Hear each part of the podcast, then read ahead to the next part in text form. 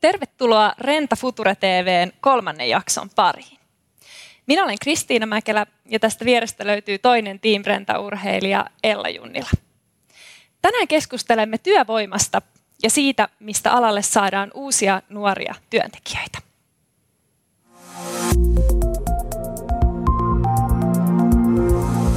Ja tänään meillä on vieraana äh, Sami Joulama, äh, rekrytointipäällikkö Parona Rakennus. Lauri Leskinen, johtava asiantuntija, osaamisen kehittäminen, teknisen kaupan liitto. Ville Koivisto, toimipisteen esimies täällä Renta Pirkkalassa. Sekä Joonas Haapakoski, yhteisöpedagogi, joka edustaa meillä tänään nuoria. Tervetuloa. Ja tervetuloa minunkin puolesta. Katsotaan seuraavaksi päivän aihe. Rakennusala koskettaa aivan jokaista. Se luo ympäristöjä, joiden varassa yhteiskunta pyörii. Tästä kertoo se, että rakennusteollisuuden mukaan kiinteistö- ja rakentamisala muodostaa yli 80 prosenttia kansallisvarallisuudesta, 15 prosenttia bruttokansantuotteesta ja 20 prosenttia työllisyydestä. Rakennussektorilla tarvitaan myös teknisen kaupan osaajia, konevuokraajia ja monenlaisia palveluita. Siksi onkin huolestuttavaa, että tänä päivänä moniin tehtäviin ei tunnu löytyvän tarpeeksi osaajia Suomesta. Mediassa on kuulunut hätähuutoja. Pula osaajista on jarruttanut yritysten kasvua. Mistä tämä johtuu? Mistä saadaan nuoret konevuokraajat, asentajat, rakennustyöntekijät, esihenkilöt, huoltohenkilöt, konekuskit ja niin edelleen? Pureudumme tähän aiheeseen erityisesti rakennusalan kytkeytyvän teknisen kaupan sekä palveluiden, kuten konevuokrauksen näkökulmasta. Aloitetaan ihan nopeilla lämmittelykyssäreillä, eli semmoisia lyhyitä kolmen sanan vastauksia näihin. Kiitos. Minkälainen yleinen imago sinun mielestä rakennusalalla ja siihen kytkeytyvillä tehtävillä on työmarkkinoilla? Lyhyesti, ole hyvä. Tota, kohtuullisen, kohtuullisen haastava kysymys vastata kolmella sanalla, mutta tota, toi, to, toimialasta riippuen vähän miten tarkastellaan, niin, niin tota, perinteikäs hyvä, mutta jokseenkin negatiivinen. Kyllä mulla on tullut vastaan, että semmoiset, jotka tykkää tehdä käsillään nuoret, niin ne lähtee rakennusalalle. Rakennusala on varmaan aika hektistä, mutta sitten se on toisaalta hyvin vaikuttavaa. Eli jos talo tehdään, niin se on siinä aika kauan. Ja, ja sitten se on vähän ehkä semmoinen negatiivissävytteinen se yleinen näkemys siitä, mitä se rakennusala on. No, tuohon mulle ei olisi muuta lisättävää kuin ehkä, että suhdanne herkkä. Joo, eli suhteellisen yksimielistä olette. Ähm, no miten te päädyitte teidän nykyiselle alalle? Tota, puoli, puoli vahingon kautta, eli aina tota, pienestä pitäen on tykkännyt, tykännyt tota, noin, niin touhuta käsillä ja tehdä rakentamisen asioita. Ja tota, noin, niin sitten olin ammattikorkeakoulussa opiskelemassa ja, ja tota, noin, niin harjoittelupaikan kautta niin hakeuduin tuohon kilpailevalle firmalle, missä olin tota, konevuokraushommissa nelisen vuotta ja sitten, tota, sitten mut houkuteltiin onneksi tänne rentan puolelle ja, ja tuossa tota noin, niin tehnyt, tehnyt tota normi, normivuokraamu hommaa ja nyt sitten vähän aikaa ollut, ollut tässä toimipisteen esimiehenä, niin, niin semmoinen tarina lyhykäisyydessään. Vähän on sosiaalialalla ja on opiskellut sitä ja isän kautta lähin kyseiselle alalle. Mä oon tehnyt pitkän työuran tuolla yritysmaailmassa ja ollut nyt sitten vuoden täällä yritysten tukena ja apuna täällä Teknisen kaupan liitossa. No tota, mä oon aikaisemmalta ammatiltani äh, nuorempi kirvesmies, on tehnyt rakennuksilla töitä ja tota, sitä kautta sitten lähdin vähän lisää opiskelemaan ja nyt sitten näitä hommia halusin yhdistää sen tavallaan, ettei me, me niin kuin se tieto ja taito, mitä sieltä on oppinut, niin hukkaa. Okei, siirrytäänpä sitten vähän laajempaan keskusteluun. Ja, ja tota, tosiaan Kauppalehdessä oli tämmöinen mielipidekirjoitus, mikä toteaa, että rakennusalalle kaivataan kipeästi lisää osaamista just Suomesta. Onko meillä käsillä osaajapula ja mistä kaikesta tämmöinen tilanne mahtaa johtua? On, on mun mielestä osaajapula ja tota noin, niin hyvin, paljon, hyvin paljon suomalainen rakennusteollisuus vetää ulkomaalaista työväkeä. En tiedä, onko se sitten niin kuin, onko se tuolta palkka, palkkakulupuolelta se, se tekijä vai onko se vaan, että, että rakennusalan opiskelua ja rakennusalaa ei nosteta tarpeeksi isoksi niin kuin ammatiksi, mistä jokainen voisi olla ylpeä, että hän on, hän on puuseppä tai hän on timpuri tai hän on huoltomies. Ne kuulostaa ehkä, ehkä nykyajan tota noin, niin työ, työpaineilla semmoisilta ammateilta, mitkä ei, mitkä ei ole niin semmoisia mediaseksikkeitä. Niin siinä, mutta ehdottomasti on, on tota noin, niin osaajapula nimenomaan suomalaisesta. Samaa mieltä ja se valitettavasti koskettaa meidän yhteiskuntaa laajemminkin, että rakennusala ei ole yksin tämän ongelman kanssa. Ja, ja mun näkemyksen mukaan ongelma on hyvin moninainen, eli ei ole yhtä semmoista syytä, minkä takia me painiskellaan yhteiskuntana osaamispulan pulan parissa. Meiltä puuttuu erikoisesti varsinkin tämmöisiä niin kuin tekijöitä, eli ammatillisen koulutuksen saaneita ihmisiä tosi paljon. Ja, ja, ja sitten meillä on tämmöinen ehkä tämmöinen kohtaanto-ongelma, että meillä on 300 000 työtöntä ja samalla meillä on hirveästi vapaata työpaikkoja. Meidän yhteiskunnasta ehkä puuttuu semmoinen aito arvostus ammatillista koulutusta ja, ja sitten tämmöistä niin kuin ammatillista tekemistä kohtaan. Ja, ja se on ikävä asia, koska sillä me kuitenkin saavutettaisiin semmoisia asioita, mitä meidän pitäisi yhteiskuntana saavuttaa. Että se ehkä se yleinen arvostus on semmoinen ensimmäinen asia, jota, jota pitäisi lähteä varmaan niin kuin tarkastelemaan ja lähteä korjaamaan tarvittaessa. Mä olen samaa mieltä, että varmaan sinne koulutukseen pitäisi se tarkastelu laittaa, että, että mitä siellä tapahtuu, milloin, milloin sieltä putoo kyydistä ammattikoulusta opiskelijoita vai meneekö sinne ollenkaan. Että se varmaan olisi se kohderyhmä, mitä pitäisi lähteä tarkastelemaan. No koetteko te, että tämä kohtaanto-ongelma tai työntekijäpula voisi johtua siitä, että halukkuus fyysiseen työhön on vähentynyt vai, vai voisiko se olla jossain muualla?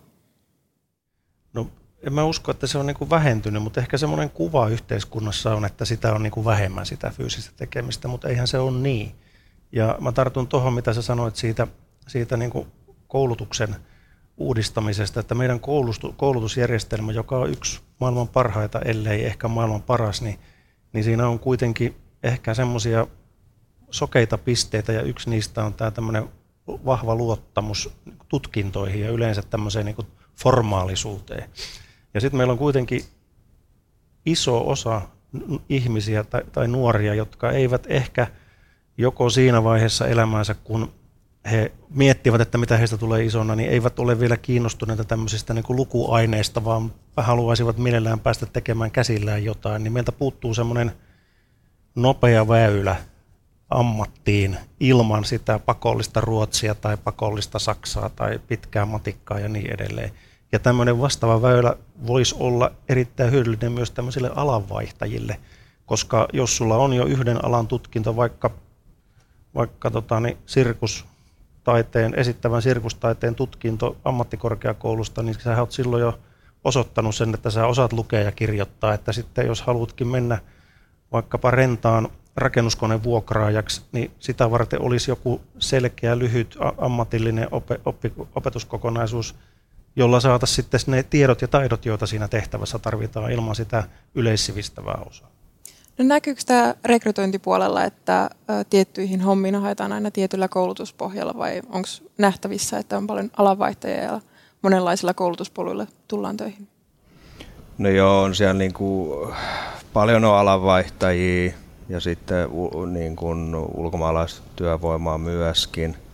Ja tota, kyllä se näkyy. Ehkä tuon koulutuspuoleen, jos ottaa vähän kans kantaa, niin, niin tavallaan se näkemysero siellä, kun sieltä koulusta valmistutaan, niin se on sitten hyvin erilainen, että, että, että esimerkiksi mitä, mitä ollaan niin kuin valmiita tekemään sitten, kun pitää muistaa, että se on aika alusta saa aloittaa siellä niin kuin vähän vaatimattomimmista hommista siellä rakennuspuolella. Että tota, mutta meillä esimerkiksi järjestetään nyt itse asiassa työnhakijoille niin kolmen päivän koulutusta rakennuksille, että siellä on semmoinen, jos nyt muistan tarkkaan, niin kahdeksan tuntia teoriaa ja sitten loput on niin kuin ihan halliolosuhteissa harjoitellaan niitä töitä, mitä siellä rakennuksilla sitten tulee mahdollisesti vastaan. Niin tämä on esimerkiksi tämmöiselle uranvaihtajalle tosi hyvä. Joo, no mitä sitten työnantajan näkökulmasta, että onko työnantajalla semmoista oletusta, että pitäisi olla joku tietynlainen koulutus, kun esimerkiksi hakeudutaan tota, noin konevuokrausalalle vai onko siellä laaja skaala? No tota, ylipäätään nykyään, nykyään tuntuu, että tota noin, niin työnantajat hakee semmoisia, jotka on nuoria, kenellä on järkyttävä määrä kokemusta ja sitten on vielä koulutus. Eli kohtuu niin kuin mahdotonta yhtälöä. Mutta tota, itse mitä nyt olen huomannut, niin esimerkiksi tässä konevuokrauspuolella, niin tota, kun ei ole, ei ole tiettyä koulutusta meidän hommaan, vaan ne tota, koulutukset, esimerkiksi sähkö ja rakennus ja putki ja, ja kaikki, niin ne tukee tätä meidän alaa.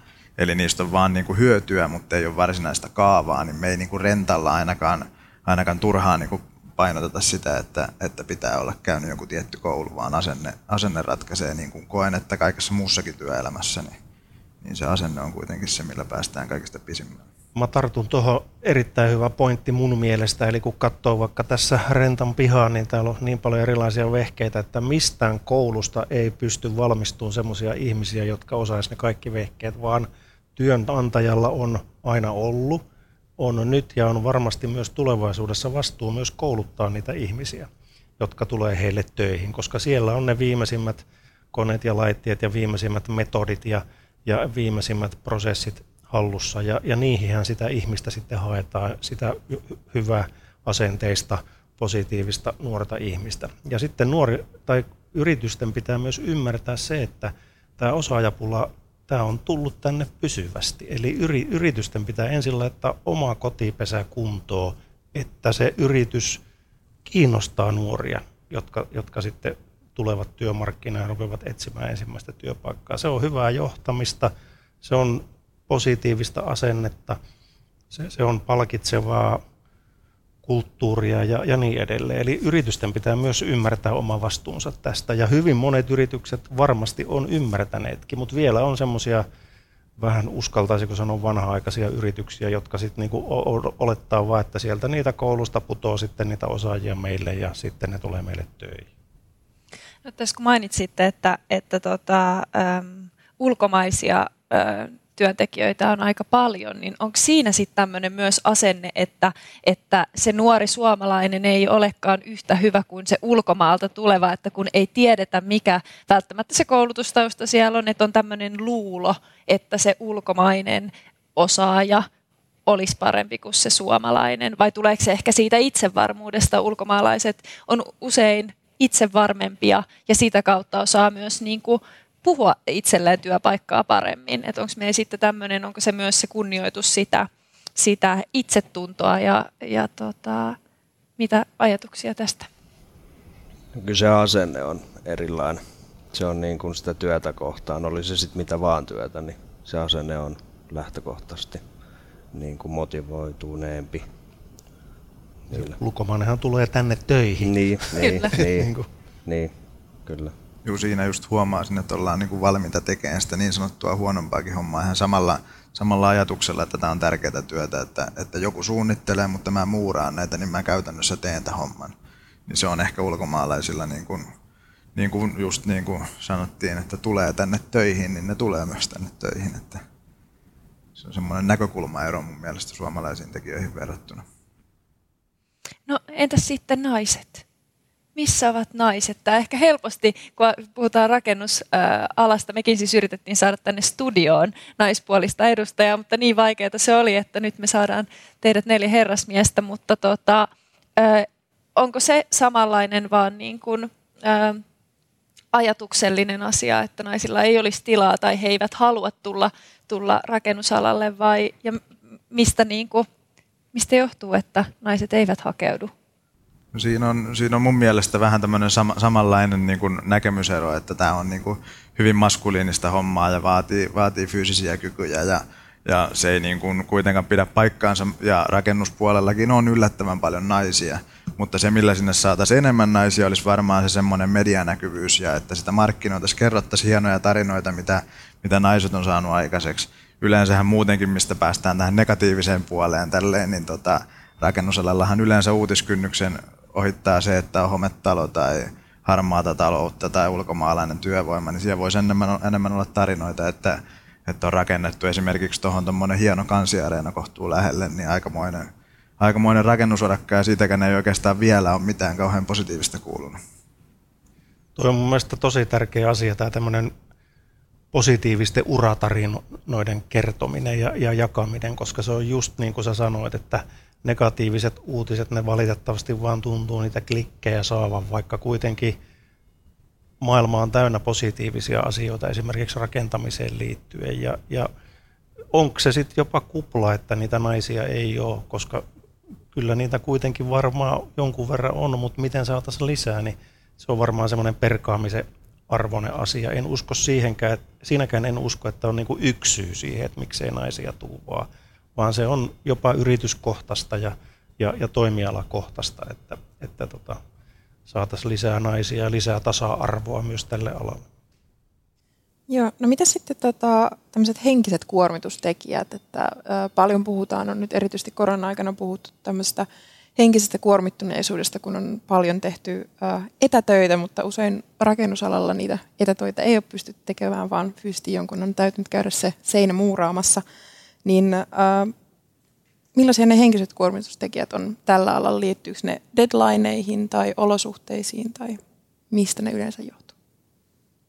No se on varmaan vähän semmoinen koktaili kaikkea, että, että riippuu, riippuu tietysti rakennuspuolella sun tehtävästä, eli jos sä oot, oot mestarina tai vastaat suunnitteluvaiheesta, niin sulla on ehkä tiukemmat deadline kuin mitä se näkyy sinne, sinne kuka tekee niitä väliseiniä. Että totta kai hänelläkin on aikataulupaineet, mutta silloin se ehkä kuormittuu sitten enemmän, että tehdään pitkää päivää ja paikat on kipeänä, oli keli mikä oli, mutta tota, se on varmaan semmoinen koktaili kaikkea, riippuu niin paljon toimialasta ja, ja siitä, että minkälaisessa tehtävässä on, että onko se niin kuin enemmän psyykkistä painetta vai, vai fyysistä, mutta kyllä siellä niin kuin ehdottomasti on kuormittavia tekijöitä ja, ja tota noin, niin siinä on sitten erilaisia hyvinvoinnin keinoja, millä sitä voitaisiin parantaa, jolloin niin kuin taas, taas niin kuin rakennus, rakennusala ei koettaisi niin semmoisena kuormittavana.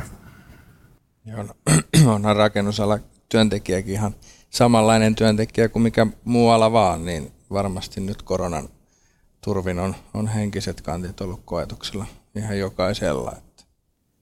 No miten sitten työnantaja pystyisi ää, helpottamaan tätä henkistä kuormaa, mitkä voisivat olla sellaisia keinoja, että ää, sitä vähennetään ja näin alan mielekkyyttä ja kiinnostavuutta lisätään? No paljonhan on puhuttu niin kuin ihan resurssiasioista, että, että ihminen kun tekee töitä, niin sen ihmisen, joka niitä töitä tekee, niin pitää, sillä pitää olla sellainen tunne, että se pystyy tekemään ne työt annetussa ajassa. Ja, eli silloin siellä pitää olla tarpeeksi muita ihmisiä tekemässä töitä, tarpeeksi koneita ja, ja laitteita ja muita. Eli että ei tule semmoista voimattomuuden tunnetta tai semmoista, semmoista tunnetta, että mä en niin pysty tähän. Se on varmaan yksi semmoinen tärkeä asia. Ja sitten ihminen on sosiaalinen ötökkä, että ei me, ei me oikein yksin tykätä hirveän paljon kaikki, koko aika olla. Että, että kuitenkin tässä on varmaan, niin kuin sä sanoit, tähän korona-ajan rasittavuuteen, niin tässä on varmaan yksi sellainen tekijä, että aika moni on kokenut, että jos vaikka siellä työpaikalla onkin niiden kavereiden kanssa saanut tehdä töitä siellä Raksalla, mutta sitten kun on mennyt kotiin, niin siellä on ollut sitten että pahimmassa tapauksessa jopa niin kuin yksin, kun ei ole voinut mennä mihinkään. Että se on varmaan toinen asia, mutta niin kuin totesin, niin se on myös semmoinen koktaili varmaan, että mitenkä se mitenkä saadaan ihmiset jaksamaan paremmin. Se on meillä yhteiskunnassa tosi iso ongelma muutenkin. Että. Ja tässä jotenkin mulle nousee se arvostus ja se menee sinne pohjalle, että et tota, jos ei arvosta omaa tekemistä, niin on vaikea arvostaa kaverin tekemistä ja sitten jos me halutaan korjata se asia, niin se pitäisi lähteä siitä, siitä juuresta, että, että tehdään tässä yhdessä ja tällä on oikeasti merkitystä. Rento kysyi asiakkailtaan uutiskirjeessä tällaisen kysymyksen kuin, että miten päädyit nykyiselle alallesi? Ja siellä oli sitten tota aika hajautuneita vastauksia, mutta kaikista eniten ää, ääniä sai vaihtoehdot ajauduin vahingossa ja samaa mietin välillä itsekin, molemmat 24 prosenttia. Ja pahnan pohjimmaisena kahdeksalla prosentilla oli, että perheessä tai suvussa on saman alan henkilöitä. No te itsekin kerroitte vähän samanlaista tarinaa, että osa on vähän vahingossa ja osa on tota noin, muuta kautta tullut ja sitten perheen tai suvussa ollut samanlaisia ihmisiä töissä samoissa hommissa. Niin millaisia ajatuksia tämä Kallupi herättää? No itse ei kauheasti yllä, yllätä, koska on tota hyvin samanlailla, samanlailla ajautunut tuohon. Että varmasti, varmasti jollain, jollain tota noin, niin, tai jossain iässä lapselle tulee se, että mikä, mikä mä oon isona, palomies tai poliisi tai, tai kirvesmies, mutta tota, itselläkään ei henkilökohtaisesti saattaisi joskus pienenä joku palomies olla, mutta sitten, sitten kun ollaan siinä peruskoulun jälkeen siinä vaiheessa, että hakeudutaanko siihen ammatti, ammattikouluun vai lukioon, niin rehellisestikin niin ikään kuin ostin aikaa sillä, sillä lukiolla ja hakeuduin sinne, jonka jälkeen taas sitten niin kuin ammattikorkeakouluun, vaikka lukiossakin ajatuksena oli vielä, että musta tulee psykologi ja kirjoitin siihen liittyvät aineet ja sitten lähdin opiskelemaan sähkö- ja automaatiotekniikkaa, ettei niin kuin ihan tota noin, niin kirjoitukset ei vastannut sitä, mitä lähdin opiskelemaan, mutta ei se niin kuin, se ei yllätä, koska tota noin, niin nuorena tulee, tulee kuitenkin mieli muuttuu ja ne kiinnostuksen kohteet vaihtelee. Sitten se on yleensä niin, niin kuin olettaisin, että kun sä ensimmäisen kerran vasta pääset oikeasti kiinni siihen työelämään, niin sitten se joko vie mukanaan tai sitten sä et tykkää siitä.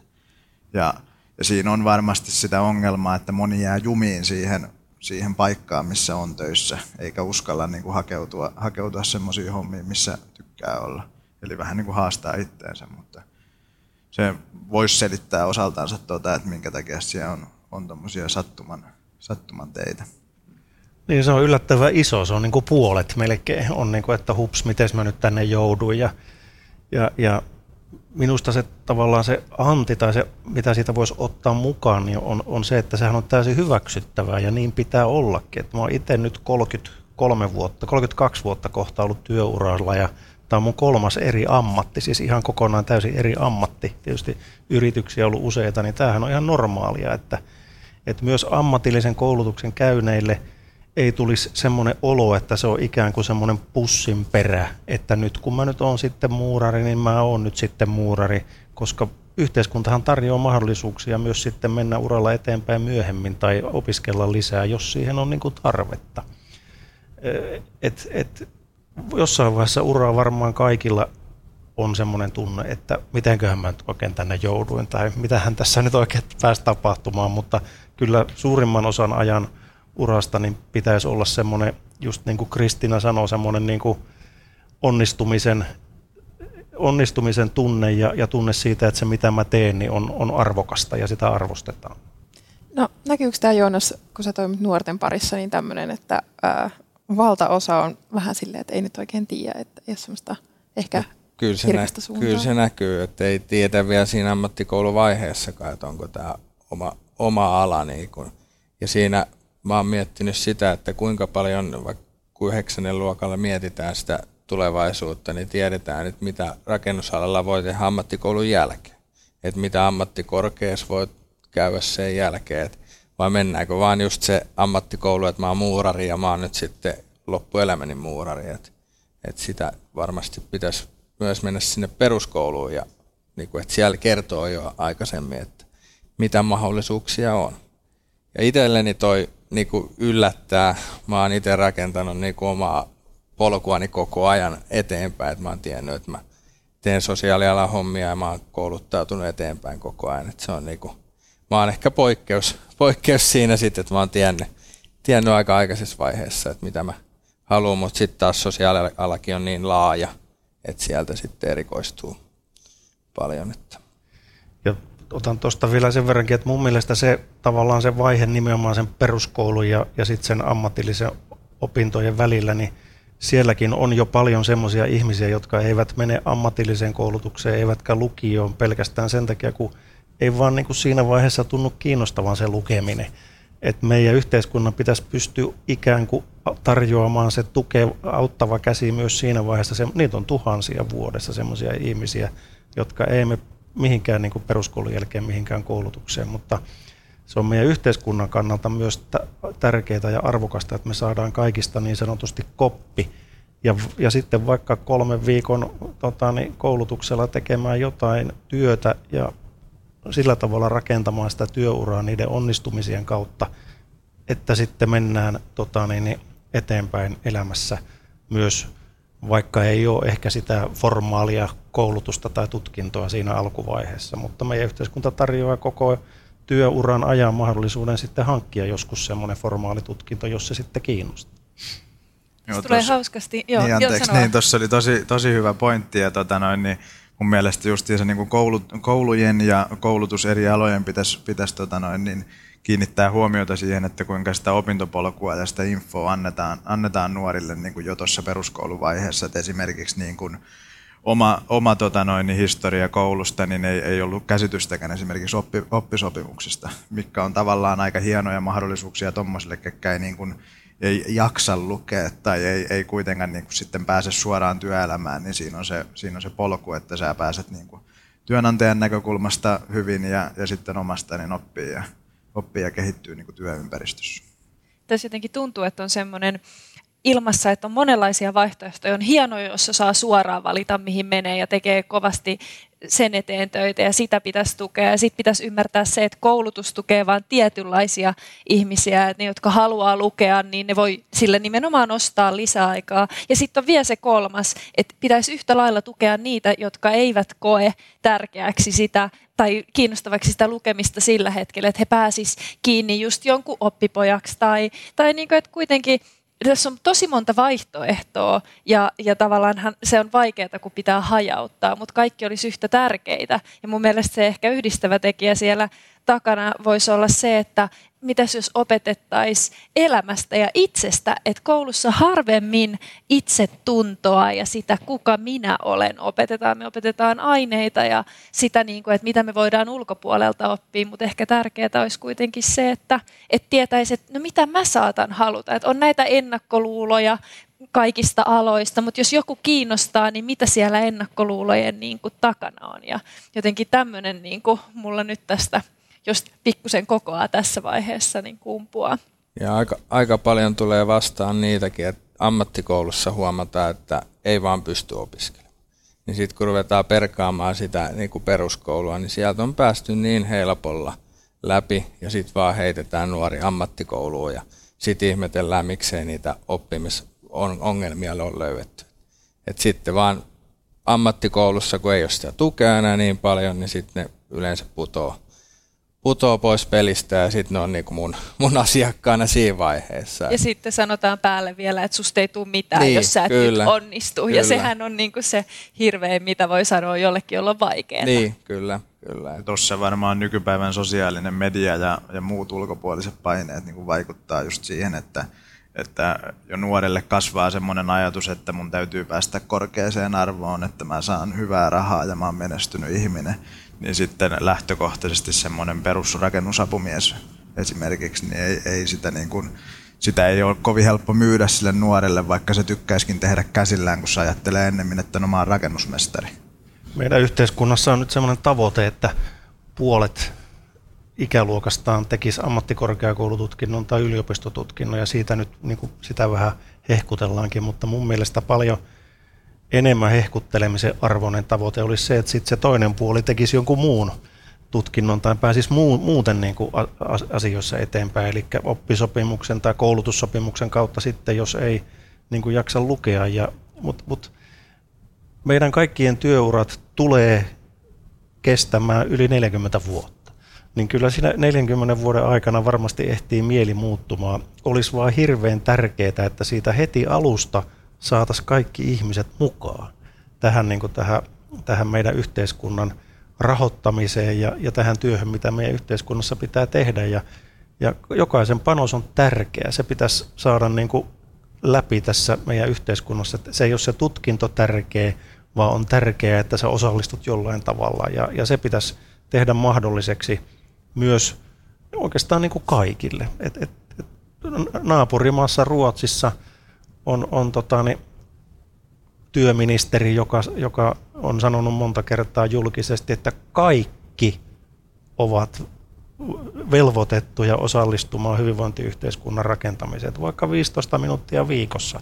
Mutta, mutta kaikkien panosta tarvitaan, että me täällä niin kuin pärjätään myös tulevaisuudessa meillähän on hirveän vahvasti niin kuin aina ihmiset, jotka ovat huippuja jossain ja, ja niin kuin tehneet pitkän uran, että se timpuri ja se on arvostettava ammatti vasta sitten, kun sä oot sitä 50 vuotta ja sä osaat kaiken. Ja, ja näin, että että pitäisikö meillä olla sitten enemmän tarinoita ehkä siitä, että hei, että mä olin apuna tässä ja kokee oikeasti sitä niin kuin, arvostusta siitä, että hei, mä teen tällaista pientä hommaa, mutta tämä yritys ei pyöri, ellei myös tätä pientä hommaa tehdä. Et, et tota, mutta siinähän on se, että mi- miten sä saat sen ihmisen näkemään. Niitäkin tarinoita ihan varmasti on, Kyllä. mutta niitä tarinoita ei kuule ja ne ei ole sille ylemmässä tietoisuudessa.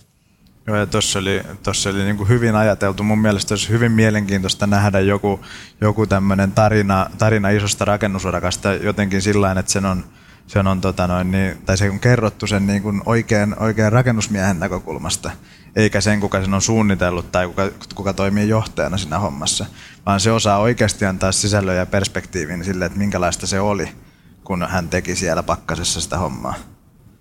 Voi nyt joku sosiaalisen median alusta tähän. Arjen sankarit tekee pieniä yksityiskohtia, joista Joo. muodostuu kokonaisuuksia. Kyllä.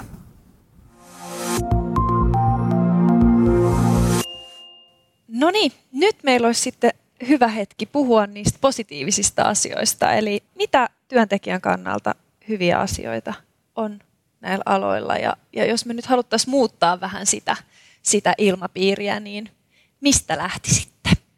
No, rajattomat mahdollisuudet kehittyä. Että eihän, kyllä rakennusala se on niin monipuolinen ala, että, että paitsi että on erilaisia teknisiä yksityiskohtia, erilaisia teknisiä aloja rakennusalan sisällä, niin myös erilaisia työtehtäviä, työtehtävien tasoja ja, ja voi mennä niin kuin, e, taivas on raja. Et kyllähän se on niin kuin yksi semmoinen aika hieno rikkaus, mikä, mikä rakentamisessa ylipäätään on. Ja töitä riittää nyt jo tulevaisuudessa, että rakentaminen tuskin koskaan pysähdy, niin varmasti aina löytyy töitä. Joo, ja tuosta konevuokrauksen näkökulmasta, niin tota, te itsekin olen joskus miettinyt, että minkä takia sitä on niin kuin tykännyt tästä hommasta ja miksi on niin kuin jäänyt tälle alalle, niin on se monipuolisuus.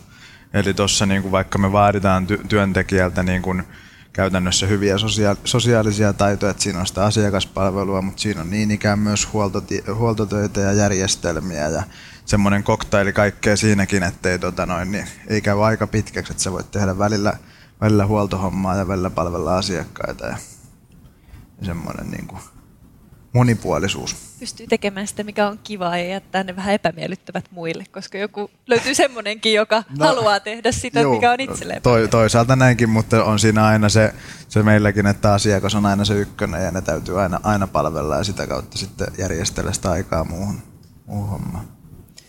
Joo, sitten asia, joka mua henkilökohtaisesti kiinnostaa, koska mulla ei mitään kärryä, että miten tämä menee, niin äh, millainen on pysyvien työsuhteiden ja vuokratyön suhde?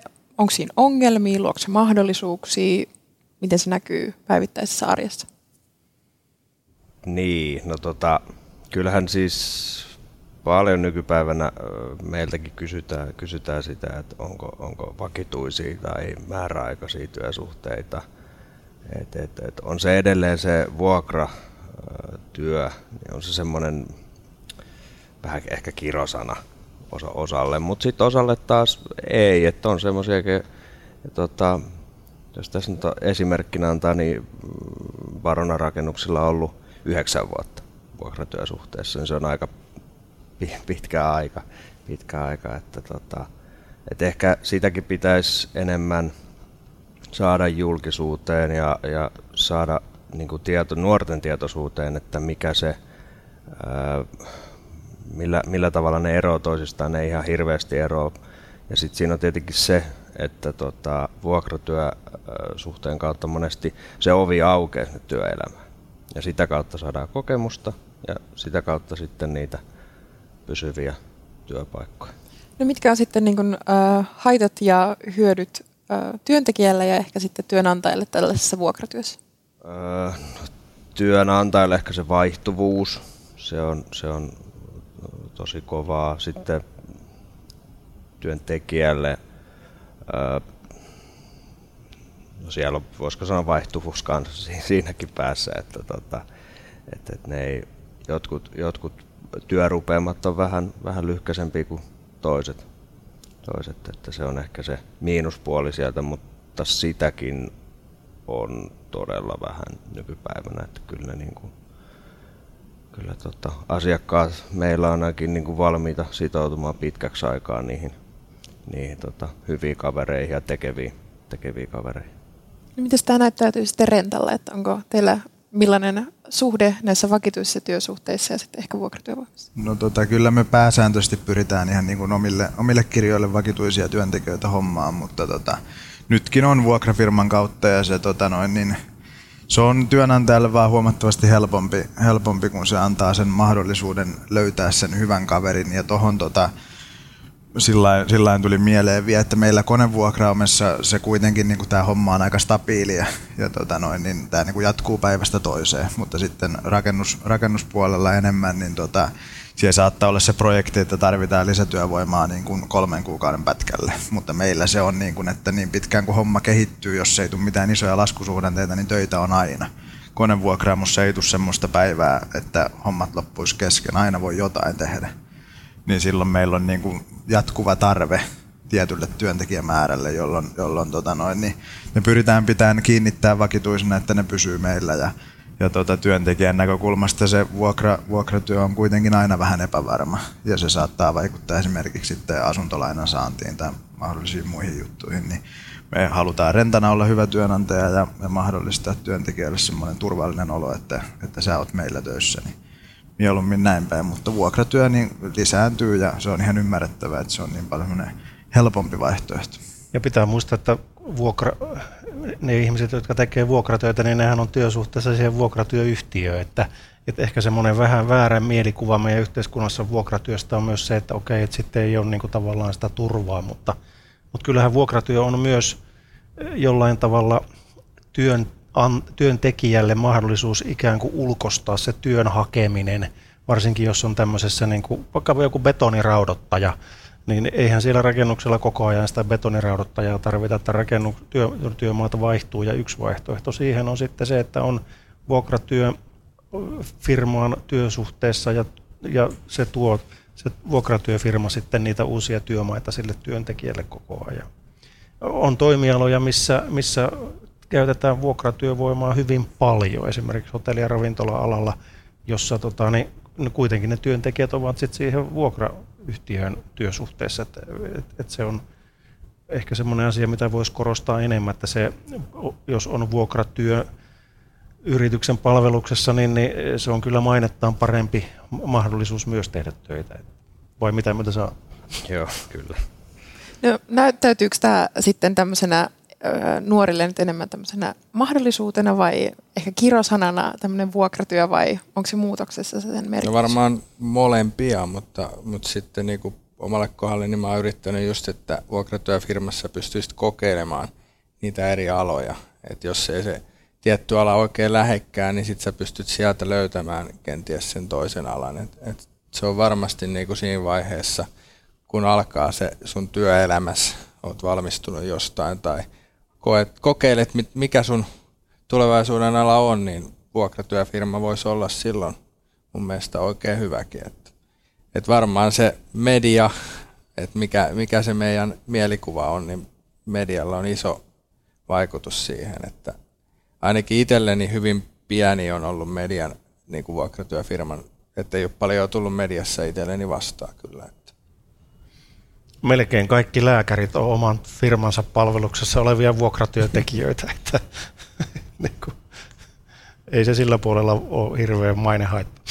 Nyt mä huomaan tässä semmoisen kohdan, onko tähän jotain ajatuksia tai ratkaisuja, että totta kai työnantaja aina etsii hyviä työntekijöitä ja haluaa löytää motivoitunutta porukkaa, mutta sitten jos onkin se semmoinen vähän epävarma nuori, joka vaikka nyt sitten sen vuokratyön kautta etsii jotakin sopivaa hommaa itselleen, niin siinähän voi tulla hirveä ristiriita, kun se työnantaja odottaa jotain innokasta työntekijää ja sitten sieltä tuleekin vähän epävarma tavallaan tekijä, joka etsii itseään, jolle jos ohjattaisi hyvin, niin se voisi saada siitä kiinni ja siitä mahdollisuuden. Että onko tämmöinen niin kuin tällaiselle raolle jotakin tehtävissä, että osataanko sitä ajatella niin, että etsitäänkö aina vain sitä hyvää työntekijää vai osattaisiko ottaa koppia jos huomataankin, että okei, no tämä ei ollut nyt ehkä just se, mutta löytyisikö sille jotakin muuta? No toi on varmaan se, mistä puhuttiin aikaisemmin, eli sitä yrityksen vastuuta siitä rekrytoimisesta ja, ja niiden omien osaajien saamisesta, että, että kyllähän varsinkin nyt tänä päivänä alalla kuin alalla, niin yrityksen on tehtävä lähes kaikkensa, että saadaan niitä osaajia sinne yritykseen töihin. Ja, ja se sen on, monet yritykset on sen ymmärtäneet ja, ja tuo on yksi keino siihen, mitä sä kuvasit, mutta valitettavan monet yritykset ei ole vielä tajunnut sitä, vaan ne vaan niin kipuilee sen osaajapulan kanssa, mutta eivät ymmärrä, että oma pesä pitäisi laittaa ensiksi kuntoon, että se rupeaa kiinnostaa se yritysosaajien. Joo, tuossa on, tuossa on niin justiinsa semmoinen työnantajan vastuu, että sulle tulee, tulee tuota vuokrafirmasta työntekijä, sä oot saattanut sen nähdä ja haastatella, mutta sä et ole ikinä nähnyt sen tekevän töitä. Eli se oletuskan ei voi olla se, että se on heti valmis osaaja, vaan se pitää sitten osata koulia, että onko siinä mahdollisesti sitten esimerkiksi meillä oli, meillä oli tuossa tota noin, vanhalla toimipisteellä kaveri, joka, joka tuli vuokrafirman kautta, ei, ei ollut ihan semmoinen siihen muottiin, mitä haettiin, mutta hän silti työllistyi sillä, että teki hyvin, hyvin huoltohommia ja sai olla yksin, että ei ollut sosiaalisia lahjoja niin paljon, mutta pystyi hoitamaan sen yhden, yhden roolin, mikä taas vapauttaa sitten muita henkilöitä muihin tehtäviin. Niin, niin se, että työnantajakaan ei saa liikaa vaatia varsinkaan, varsinkaan vuokratyö, vuokratyöhommissa. Ja työnantajan tuki mun mielestä pitäisi olla eri, erilainen sitten, että jos tulee semmoinen nuori, joka ehkä vähän tiedetään taustoja siellä, että, että kokeilee tätä alaa, niin mun mielestä se tuki pitäisi olla perehdytys pikkusen isompi kun taas sitten, jos on tehnyt vuosia asiaa, niin, niin sitten pystyy hypätä siihen suoraan, mutta siinä tulee se työn, työnantajan vastuu Työnantaja ei kuitenkaan odota, että kun joku tulee ammattikoulusta, missä on saatu ammatti, ää, niin että se olisi valmiiksi jo niin kuin hallinnassa, koska no, me ollaan yliopistossa opiskeltuja, mutta me tiedetään jo valmiiksi, että me ei varmasti tiedetä sitä työtä, mitä me mennään tekemään, koska sitä ei ole sitä suoraa spesifistä koulutusta välttämättä.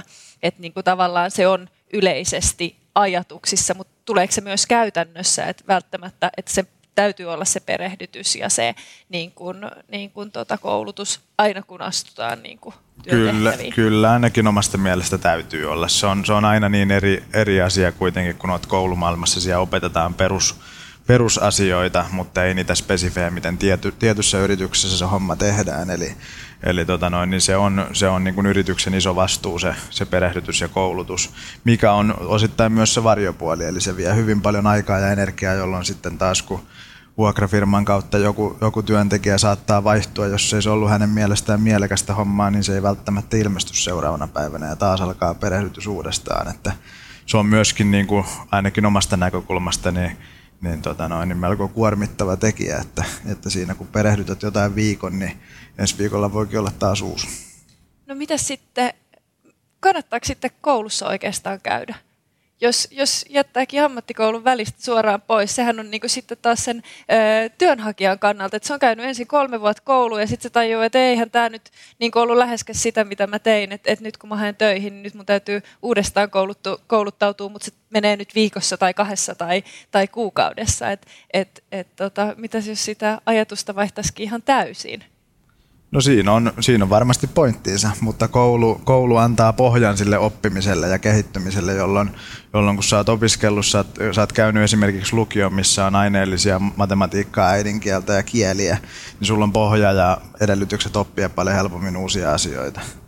Mutta sulla on Kristiina pointti, että mm. osa ihmisistä on semmoisia, että ne ajattelee noin, että ne haluaa päästä suoraan työelämään, mutta meidän yhteiskunta ei – niin kuin aikaisemmin puhuttiin, niin se on vähän tämmöistä tutkintokeskeistä, että meidän yhteiskunta ei välttämättä niin kuin tiedosta ja arvosta sitä, mutta mä palaan tuohon, mikä sulla oli tosi hyvä pointti siitä, että työnantajan pitää kouluttaa ihmisiä, että kun katsot tuohon pihalle vaikka, niin tuossa on aika monta erinäköistä konetta ja jos vaikka tämän näköinen keski-ikäinen kaljuntuva ylipainoinen perheisä tulee tuonne vuokraamaan jotain nostinta, niin kyllä se myyjän pitäisi vaan osata kertoa, että miten se toimii mistään koulusta ei valmistu semmoista myyjää, joka pystyy nämä kaikki koneet opettamaan ilman, että sille on ensiksi opetettu ne täällä työpaikalla. Että, että kyllä tämä meidän työelämä alalla kuin alalla, niin se monipuolistuu, tulee koneita, tulee laitteita, tulee tietotekniikkaa käyttöön koko ajan, niin se työnantajan velvollisuus on saadakseen siitä työn uudesta osaajasta tai olemassa olevistakin osaajista ikään kuin vielä tuottavampia työntekijöitä, niin velvollisuus on työnantajalla ja kollegoilla kouluttaa ja opettaa ja perehdyttää niitä, niitä toisia työntekijöitä. Ei, ei, ei, mikään oppilaitos ei pysty valmiita ihmisiä tuottamaan millään alalla oikeastaan enää. Ja onhan meidän ammattikoululla tai muullakin koululla muukin tarkoitus kuin pelkkä tietyn alan kouluttautuminen, että pelkästään sosiaaliset taidot vaatii aika paljon jokaiselta. Että, että niitä, niitä joutuu itsekin työelämässä koko ajan käymään just nuorten kanssa, että miten sä soitat työnantajalle, että miten sä kerrot itsestäsi ja mitä, mitä kerrot itsestäsi ja ihan tämmöisiä perusasioita, niin kyllähän niitäkin täytyy siellä ammattikoulussa tai lukiossa opetella. Nyt kun on puhuttu tästä näin, että niitä urapolkuja on monia ja varmaan ne tehtävätkin uran aikana vaihtuu useamman kerran, niin ää, onko organisaatioilla ja yrityksillä tarpeeksi suunnitelmia tai ää, tarjontaa erilaisista urapoluista tai ylenemisen vaihtoehdoista ja viestitäänkö niistä tarpeeksi vai jääkö se enemmän yksittäisen työntekijän harteille miettiä se, että mikä se oma urapolku tai yleneminen polku on? No konevuokrauksesta jos mietitään, niin on, on jonkin verran kyllä tota noin, niin eri tehtäviä, tehtäviä, mutta ei se silti niin kuin, ei siitä niin kuin, ei se viestintä ja, ja semmoinen on, että ei me käydä niin kuin, tiedän, että jollain tietyillä yrityksillä käydään ihan niin kuin henkilökohtainen ihmisen niin kuin urapolkuyritys yritys, niin kuin näkökulmasta. Ajatellaan, mikä se tavoite on ja mihinkä sä voit edetä, niin ei meillä, meillä rentalla semmoista mutta jos on aidosti, aidosti kiinnostunut ja se asenne on sillä niin kuin itsekin tähän hommaan on tullut, niin ei ole tota, sen kun osaa näyttää, että, näyttää, että on niin kuin itsestä enemmänkin ottaa irti, niin silloin se yleensä tarjotaan se mahdollisuus. Mutta tuossa on tuossa on varmaan just se yksi semmoinen, semmoinen niin kuin huonohko puoli tuonne rakennus, rakennusalalle, kun jos sä käyt sen ammattikoulun, että sä oot niin kuin rakennusmies, niin harvoin siellä yletään, yletään niin kuin työmaan sisällä, että korkeintaan joku nokkamiesrooli tai tommonen. Mutta sitten siellä niin kuin erikseen ihan koulutuspohja, että on rakennusinsinööri tai rakennusmestari, jotka on niin kuin niissä hierarkisesti ylemmissä hommissa, niin se on ehkä semmoinen, voisiko siinä olla joku, joku välisteppi. Niin se on monesti myös yhteiskunnan niin kuin muodolliset vaatimukset, jo, joillakin, joihinkin tehtäviin tarvitaan se muodollinen pätevyys ennen kuin, ennen kuin saa sitten tehdä erilaisia asioita, vaikka joku arkkitehti, niin mäkin osaisin suunnitella jonkunnäköisen leikkimökin, mutta ei se menisi läpi, ellei sitä joku niin kuin miettinyt, joka osaa, osaa ne asiat. Et siinä on myös sitten tämmöisiä asioita siinä formaalissa koulutuksessa ja, ja sen tarpeessa. Mutta mun mielestä, musta kumpi teistä se oli, oliko Kristina taas, joka sanoi sen, että, että kyllä ihmisellä on kuitenkin vastuu itsestään. Et, että tota, niin, tässä urapolun suunnittelussakin niin oli ideaalitilanteessa sen ihmisen uraambitiot ja, ja sitten sen yrityksen näkemykset, niin ne osuu yhteen, mutta joskus on niin, että ne ei osu ja, ja, ja se on ihan luonnollista myös vaihtaa yritystä ja vaihtaa. Me ollaan varmaan kaikki vaihdettu yritystä tai työnantajaa tässä – työuramme varrella jo, ja, mutta se on osa sitten sitä uran luomista, että jos semmoista haluaa tehdä. Joo, ja toi on varmaan niin kuin nykypäivään mennessä vielä muuttunut aika paljon, että, että kun on kuunnellut vanhempia ihmisiä, niin siitä ollaan ylpeitä, että mä oon ollut 40 vuotta sähköasentajana tuo X-firmassa, niin nykypäivänä se, siitä on ihan niin kuin, näkee välillä ihan niin kuin pienimuotoisia uutisiakin, että jos haluat mahdollisimman hyvän rahan, niin vaihda mahdollisimman usein firmaa. Eli kilpailuta itseästi, tiedä oma arvos, niin sillä se, sillä se lähtee. Ja, ja nyky, nykypäivän ihmiset osaa myös vaatia aika paljon, niin ei kanneta enää niin ylpeästi sitä, sitä niin sanottua perushommaa, minkä osaa tosi hyvin, vaan halutaan myös niin kuin kunnianhimoisesti tavoitella isompaa, mikä on tavallaan kyllä hieno, hieno puoli nykyajan ihmisessä. Tuoko se kilpailu etua? Onko niin kuin, äm, jos miettii, että on vähän pulaa, niin silloinhan ei pitäisi välttämättä löyhentää niin kuin kriteerejä, vaan nimenomaan se kilpailu voisi pitää sitä, sitä tota, ää, laatua korkeammalla, mutta meneekö se niin? No ei periaatteessa, koska tuossa tulee just se ongelma, että, että ei enää ole niitä perusosaajia, vaan halutaan aina se steppi niin kuin ylemmälle, ylemmälle niin kuin levelille sitä omaa työuraa, niin niitä pitäisi saada enemmän, enemmän esiin niitä tarinoita, että kuinka sieltä joku on edennyt, että me houkutellaan niitä perusosaajia takaisin sinne, että se runko ja kaava pysyy samana. No pystyykö sitä justiin vaikka palkan avulla tekemään sitä houkuttelua? No totta kai varmaan, varmaan johonkin asti, mutta kyllä se, kyllä se tota noin, niin Suomen verovaltiossa menee sillä että tota, et ei se, se raha, ei saa, raha ei saa määritellä liikaa sitä hommaa, vaan että se pitää niin kuin löytyä, löytyä ihmistä itsestään se intohimo ja palo tehdä sitä. Tämä työelämä on niin, niin iso osa meidän arkea ja elämää muutenkin, että se pitää olla semmoista hommaa, mistä nauttii. Niin, niin ainakin henkilökohtaisesti koen, että ei se raha ole ihan se, ihan se oikea mittari, mutta varsinkin nuorille ihmisille niin varmasti hyvä houkutin. No pitäisikö sitten työnantajien ottaa enemmän koppia tästä tämmöisestä urasuunnittelusta, että vaikka se onkin yksilön vastuulla, mutta jos tiedetään, että on osaajapula, niin pitäisikö se olla sitten enemmän yritysten vastuulla? Kyllä varmaan osittain joo, olisi, olisi hyvä. Että tota, toimintaa, toimintaa ehkä enemmän ja laajemmin, laajemmin niin kuin rakennuspuolellakin voisi vois niin kuin useammat yritykset, yritykset oppisopimuksia,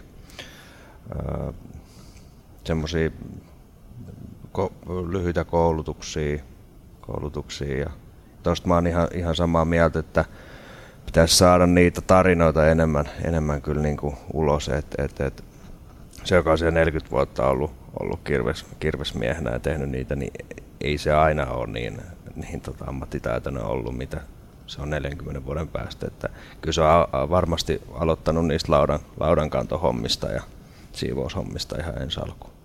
No motivoisiko tämmöinen nuori, että jos olisi tiedossa, että no hei, tuossa yrityksessä on selkeä urapolku, että vaikka aloittaa pohjalta, niin huipulle voi päästä? Kyllä varmaan sitouttaisi ainakin tiettyyn firmaan pidemmäksi ajaksi. Ja jos siellä olisi ne etenemismahdollisuudet, niin ihan varmasti uskoisin, että nuoret siitä ottaisi koppia. Valtaosa rakennusalan yrityksistäkin on vain niin on PK-yrityksiä, niin ei siellä niin hirveän montaa semmoista urapolkua sitten kuitenkaan ole, että on aika, aika matalia organisaatioita ja aika pian tulee se omistaja siinä sitten vastaan, joka siellä työmaalla sen nuoren kanssa niitä töitä tekee. Että, et, et kyllä se varmaan on semmoinen sopiva miksi sitä omaa vastuuta itsestä ja urastaan ja, ja sitten yrityksen mahdollisuuksia tukea ja, ja tietysti pitää kiinni osaajasta. No voisiko ne sitten olla työhyvinvoinnin asioita? Että jos ei olekaan sitten sen urapolun viemistä eteenpäin, vaan, vaan sitten sen yrityksen niin kuin muita keinoja saada se ää, työntekijä ensinnäkin jäämään ja sitten myös kokemaan sen työnsä mielekkäämmäksi ja semmoiseksi, että se menee eteenpäin, että, että sä huomaat sen sun oman ammattitaidon kehityksen, vaikka sä et välttämättä muuttaiskaan työpaikkaa. Mä oon ainakin itse huomannut henkilökohtaisesti työpaikkaa valitettaessa, niin ne on ne muut edut, mitä siellä on. Että on, on sitten liikunta seteleitä tai muita, niin ne on myös ollut tärkeitä itselleni. Et kun ei, ei pysty sosiaalialalla niin paljon kilpailemaan palkalla, niin sit pitää muilla eduilla yrittää. Et ainakin mulle on vaikuttanut se, että itse tunnen henkilökohtaisesti yhden PK-yrittäjän, jolle muodostui uusi liiketoiminta sen takia, kun kaksi kunnon osaajaa kyseli, että eikö me voitaisiin ruveta tämmöistäkin asiaa tekemään. Ja no, ruvetaan vaan. Niin sillä tavalla tämä kaveri sai pidettyä kaksi hyvää osaajaa yrityksessä ja yrityksille muodostui uutta liiketoimintaa ja kaverit siirtyi urallaan niin kuin semmoiseen vaiheeseen, joka kiinnosti niitä, ettei tarvinnut lähteä firmaa vaihtaa. Että, että tämmöinenkin joustavuus siellä työnantajapuolella niin on ihan tervetullutta ja se on nimenomaan sitä, miten niistä osaajista pidetään kiinni. Että tärkeitä asioita. Yrityksellä on vastuu pitää osaajista kiinni. Ja sitten tietysti osaajilla on vastuu pitää huolta osaamisestaan. No ja totta kai isona, isona etuna, vaikka ihan tuommoinen, mitä ei välttämättä kovin usein ajattele, niin on tuommoiset työterveyspalvelut. Että jos se paketti on kattava, niin se on tota, se huonolla tuurilla saattaa olla sille työn, työntekijälle niin ihan niin kuin todella kallisarvoinen etu, että sitä ei voi välttämättä niin kuin palkassakaan mitata. No sitten jos otetaan vielä tämmöinen pieni yhteenveto, niin mitä teille jäi tästä keskustelusta käteen? Et tuliko jotain uusia oivalluksia tai ehkä varmistusta sille, että kyllä minä tämän tiesin ja olin oikeassa? No itselle jäi semmoinen fiilis, että vaikeilla, vaikeilla polulla ollaan, mutta tota noin, niin ihan varmasti sitä pystytään kehittämään niin kuin, ja varmaan, varmaan työnantajalähtöisesti, että, mutta hienoa olisi nähdä tämmöisiä, tämmöisiä uratarinoita mediassa ja, ja että tuota sitä niin kuin semmoista perus, perusduunarinkin arvostusta isommalle, isommalle levelille, että se on niin kuin erittäin tärkeää, välillä jopa tärkeämpää hommaa kuin se suunnittelu tai johtaminen. Niin kyllä tämä niin kuin osaajapula ylipäätään, niin tämä on tämmöinen monivammapotilas, että ei ole yhtä semmoista hopealuotia, jolla, että kun tämä saadaan kuntoon, niin sitten ei ole enää osaajapulaa, vaan, vaan isot joetkin muodostuu pienistä puroista ja, ja kaikki kivet on nyt käännettävä, että, että tota, niin saadaan tähän osaajapulaan helpotusta. Kaikki, kaikki ihmiset pitää saada mukaan tavalla tai toisella. Se, on yhteiskunnan, se edellyttää yhteiskunnalta jotain, se edellyttää oppilaitoksilta jotain, se edellyttää yrityksiltä jotain, se edellyttää yksilöiltä jotain. Ja, ja, ja, ja ei ole yhtä semmoista asiaa, että kyllä ainakin mulla tämä keskustelu vaan vahvisti sitä, että tämä on tosiaan monista pienistä puroista muodostuva ongelma, jonka patoamiseksi meidän pitää tehdä paljon erilaisia asioita. Mutta niitä asioita pitää tehdä koko ajan ja aktiivisesti ja, mon, ja mon, monessa suunnassa. Iso koktaili on ja itsellä kun on muilta aloilta ehkä enemmän tietoa, niin ei ole, ei ole ainut alas rakennusalakaan se, että työn, työntekijäpulaa on. Ihan samoilla. Iso, iso koktaili oikein välttämättä tiedä mistä niin kuin aloittaa sitä, sitä mutta tota, No millaisia konkreettisia juttuja niin yritysten pitäisi tehdä tämän tilanteen eteen, vaikka se onkin iso koktaili? No mun on pakko tässä kohtaa vaan kehua rentaa, että tässä ollaan tekemässä yhtä semmoista ja on, on tota noin hienoja, hienoja podcasteja, mitä on tehty meidän työntekijöistä ja, ja kaikkia tukitoimia tuodaan näkyville sitä, että mitä tämä mitä tämä konevuokraaminen on ja, ja tämä on nykyajan, nykyajan vastuullista tekemistä, niin tämä tukee niitä arvoja, niitä pitää tuoda, tuoda työntekijöille tai työnhakijoille ilmi, että mitä tämä on. Ja, ja tota noin, niin uskon, että, uskon, että tästä tulee huomattavasti vielä isompi, isompi ala, mitä tämä nyt on. Ehkä semmoista henkilökohtaista johtamista. Vähän, vähän sama kuin nuoret ei enää semmoista autoritääristä ohjausta oikein ota vastaan, niin ei se johtaminenkaan voi olla firmoissa sitten. Et enemmän ehkä tulla sinne työntekijän luokseen ja ohjata sieltä. On se sitten esimies tai isoin johtaja tai kuka vaan nyt firmassa onkaan, mutta semmoista. Joo, kyllä tämä on myös aika niin kuin moninainen etekkä, että pitää, yritysten pitää pitää huolta siitä omasta työnantajakuvastaan ja sitten siitä tehdä se toimiala kiinnostavaksi. Ja, ja se tehdään niin kuin monilla monilla eri, eri pienillä asioilla, joita tässä jo mun mielestä on tullut meidän keskustelun aikana hyvin paljon esille. Ja ehkä semmoinen asia, jota korostasin, niin on, on tämmöinen toleranssi siihen, että kaikilla ei ole sitä juuri sitä tutkintoa, johonka, johonka sitä ihmistä haetaan. Monet tehtävät on semmoisia, että niihin ei ehkä ole tutkintoa, vaikka rakennuskoneen vuokraaja saattaa olla semmoinen. Mutta sitten kun ihmisellä on joitain ominaisuuksia, jotka siinä tehtävässä on hyviä olla – niin niiden päälle sitten hyvä yritys lähtee rakentamaan sitä osaajaa perehdyttämisen ja, ja, ja tämmöisen mestarikisälliasetelman kautta. Että se on yksi, yksi, yksi tota, niin, keino, mutta niin kuin sanoin, niin on paljon muitakin. Ehkä rohkeammin sinne tota, nuorin päin, nuorin päin niin kuin menee työnantaja sitten ja kertoo uratarinoillaan, koulutuksillaan, mitä se ala on ja mitä, mitä, mitä tota mahdollisuuksia se tuo niin kuin tulevaisuuden suhteen. Heräsikö ajatuksia, jäikö kysymyksiä? Voit laittaa niitä meille tämän videon kommenttikenttään, niin Rentan asiantuntijat vastaavat.